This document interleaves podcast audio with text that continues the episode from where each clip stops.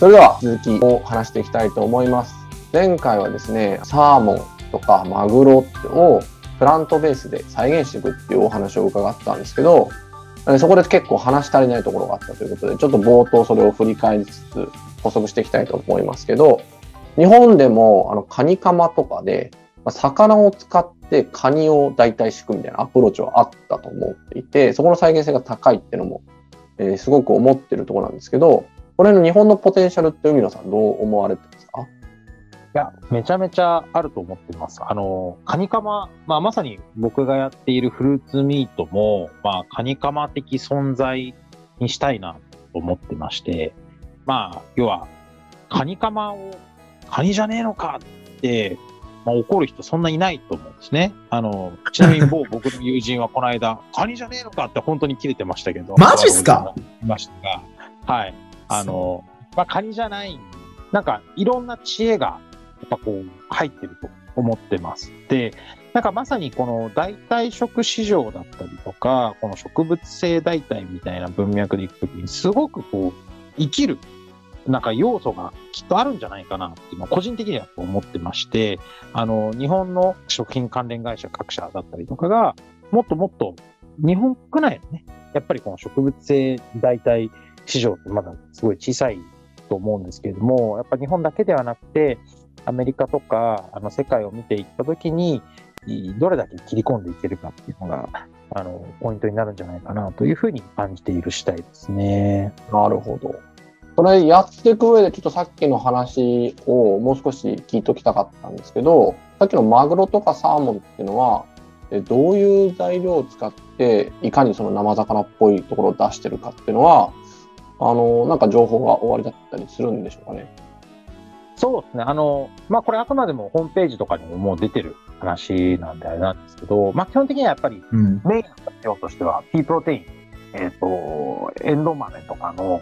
タンパク質ですね。使っているというところと、うん、あとはサンフラワー、サンフラワーオイルなんで、えっ、ー、と、いわゆるひまわり油ですね。とか、えっ、ー、と、ポテトスターチ。で、このポテトスターチがこんにゃく使ってるんじゃないかな、というところだったりとか、あるんですが、まあ、ちょっと、あの、こんにゃく博士の頼玉大先生がいらっしゃるので、あの、ちょっと、ぜひ話をもう振りたいなと思うんですけども。はいはい。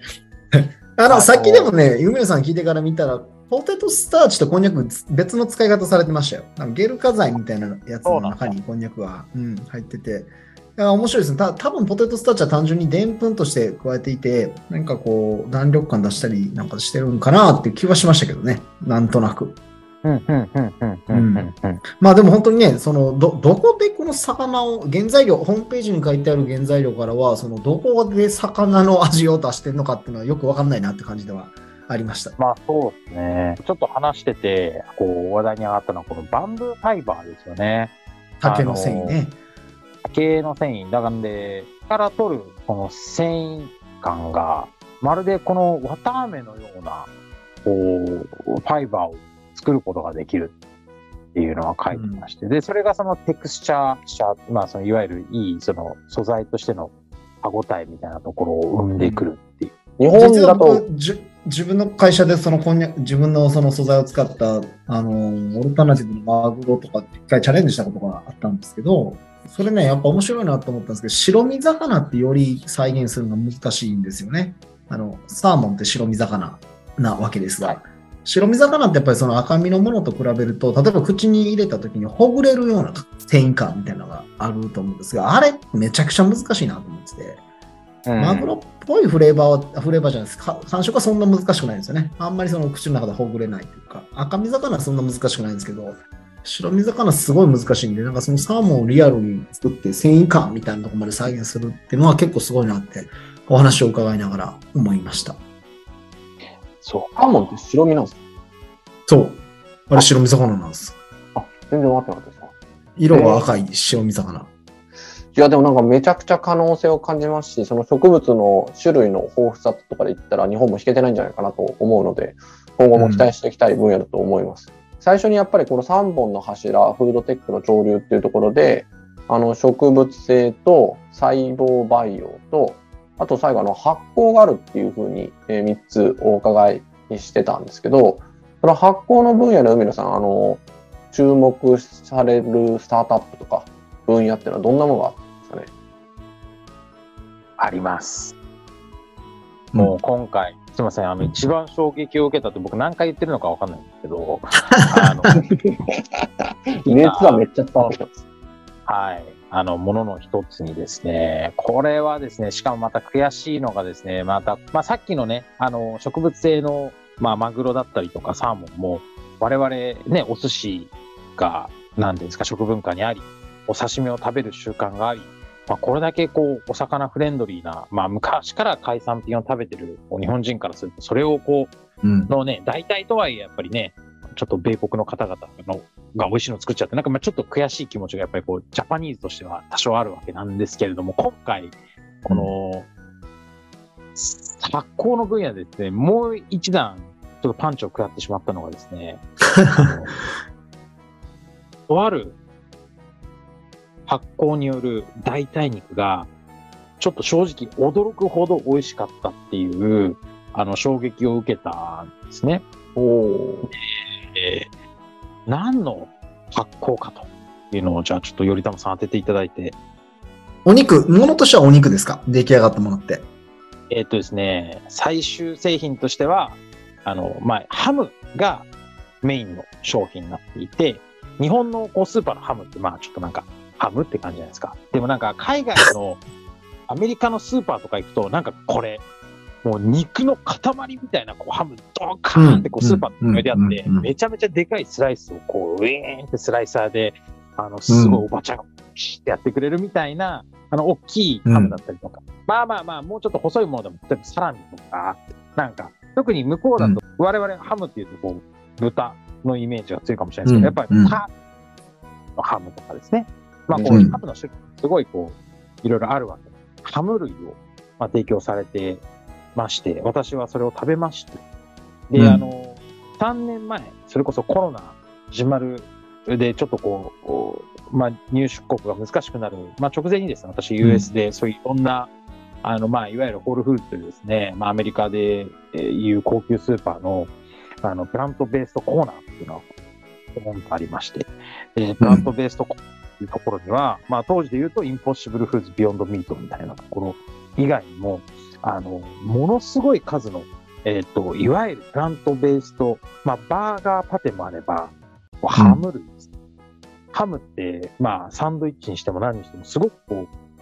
う、身近な、US の人たちにとって身近なアイテムなので、やっぱりプロダクトが多かったんですけども、まあ、いろんなハムというハムを私買って帰りましてですね、あの、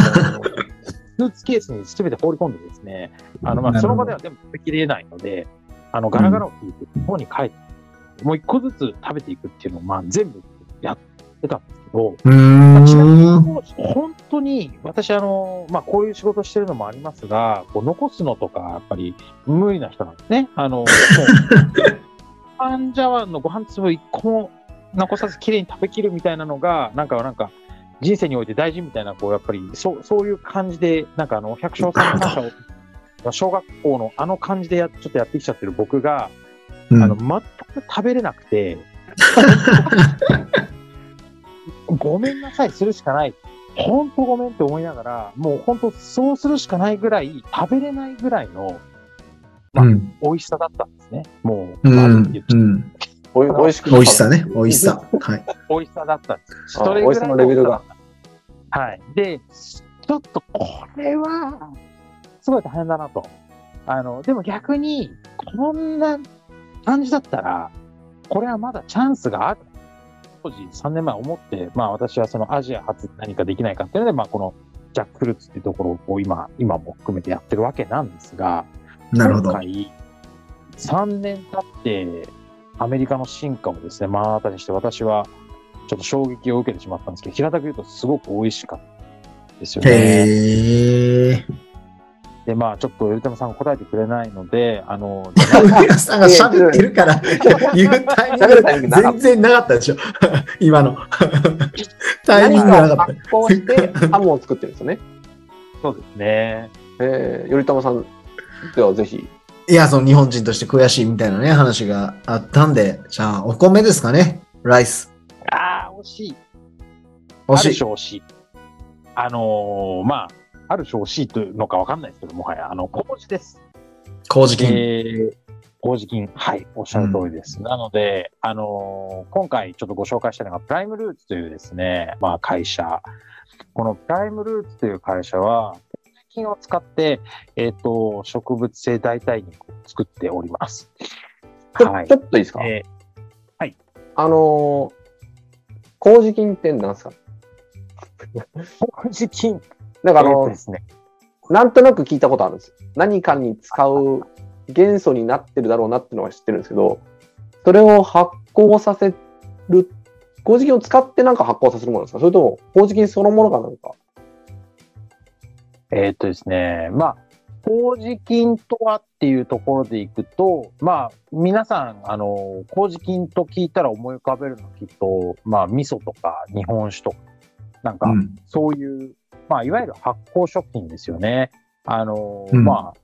えー日本ではすごくこういろんなところでこの麹菌というのがいて、麹菌がですね、例えば大豆に含まれるタンパク質を分解して、えーアミノ酸とかを作ると味噌になってみたいな。で、味噌ができる過程で出てきたものが醤油になってみたいな。なんかまあまあ、まあ、なんで我々ってこう発酵だったりとか、この麹菌がいることですごくその恩恵を預かっていると思います。で、まあ、なんでその麹を、麹菌っていうのはまあその麹を作るための、まあ、いわゆる、あの、糸状の菌の、まあ、こう総称みたいな、まあ言ったらカビの一種なわけなんですけれども、まあこう日本だったりとか、まあ東南アジアとかみたいなこの湿度の高いあのエリアにあの生息しているというふうに言われてまして、日本で言うとそうですね、味噌、醤油、みりん、あとお酢とか、まあ日本酒も焼酎、まあ漬物とかもそうですね。あの、まあそういったところが大体その、要は麹とか、うん。そのまあ発酵食品として、僕らの食品はめちゃめちゃ身近ですよね。その、最近の名前なんですね、麹って。カビ、カビの名前、カビの名前ですね。そうです。カビの名前、なんかもうあまりにだからまあ食い物感があるんで、あの、そうですよね。そっちの先入観があったんですけど、そうだからまあ、よく菌で言うと、だから麹菌とか、まあ、酵母とか、乳酸菌とか、あとは納豆菌とかですよね。だからそういういろんな微生物がいる中での、まあ、いわゆる麹、麹菌ですね。なんか麹菌って日本の菌、国菌なイメージがすごいあるんですけど、これをアメ,、アメリカのスタートアップが使ってお肉を作ってるっていう。うん。そうなんですよ。で、麹なんですよ。で、まあ、あの、麹、K-O-J-I って書いてあうん。うん。るんですよね。うん。うん。うん。わやで、僕もちょっと思うわけです。それを見て。まさかだと思ってですね。麹、麹ってなんだい？聞くわけです。そうすると、そのアメリカ人、お麹っていうのは、麹の説明をこう、淡々としてくれて、やっぱり麹だよなっていうふうに。俺、俺、俺、ジャパニーズだから麹わかるわ。おお前ジャパニーズかみたいな、こんなやりとりを、こう、するわけですよね。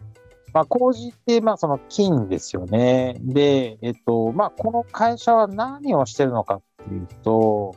この麹っていうもの、その金、まあ、その繊維、金繊維みたいなところが、その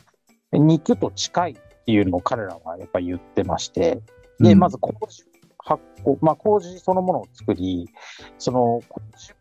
を、まあ、取って、その麹と、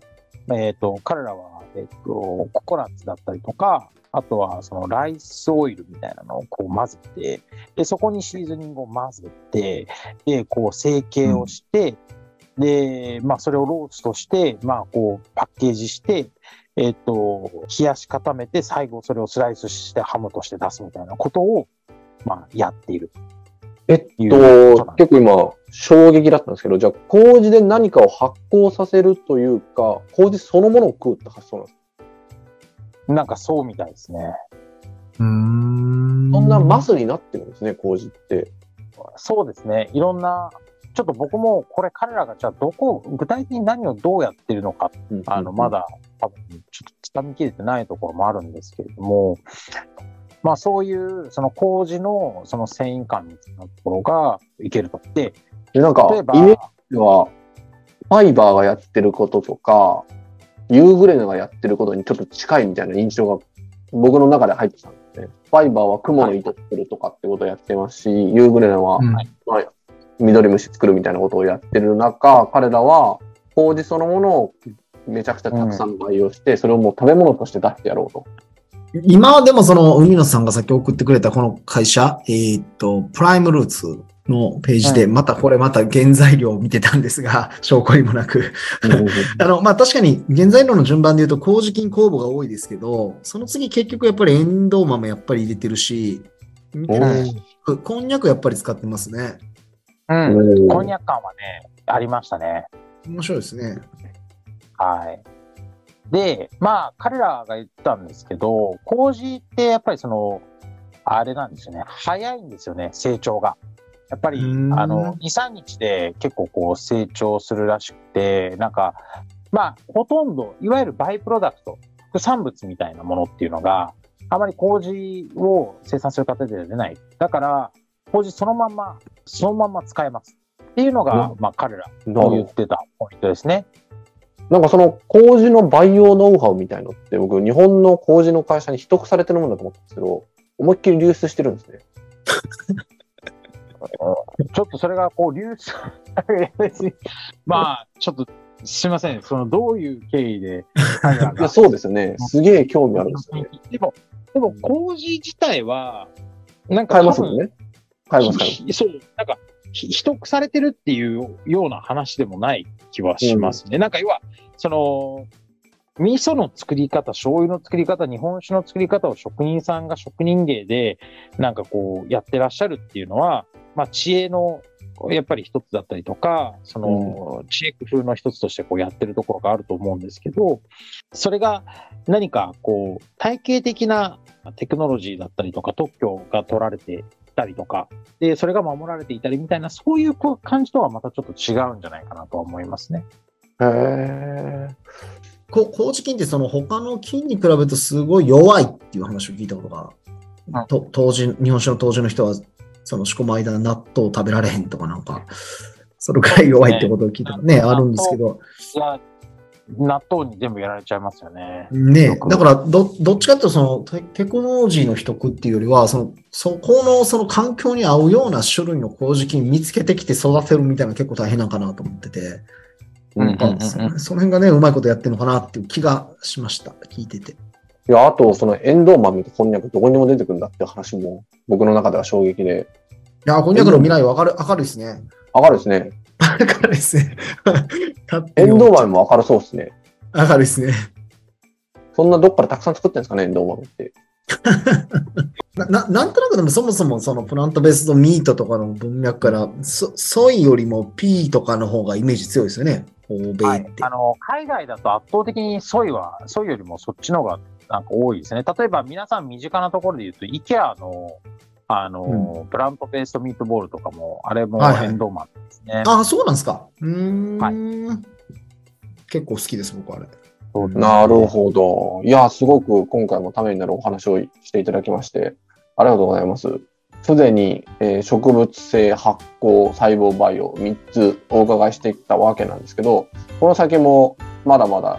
お話が残っているということで、一回今回は、えー止めさせていただきたいと思います。今回も貴重なお話どうもありがとうございました。ありがとうございました。はい、ありがとうございました。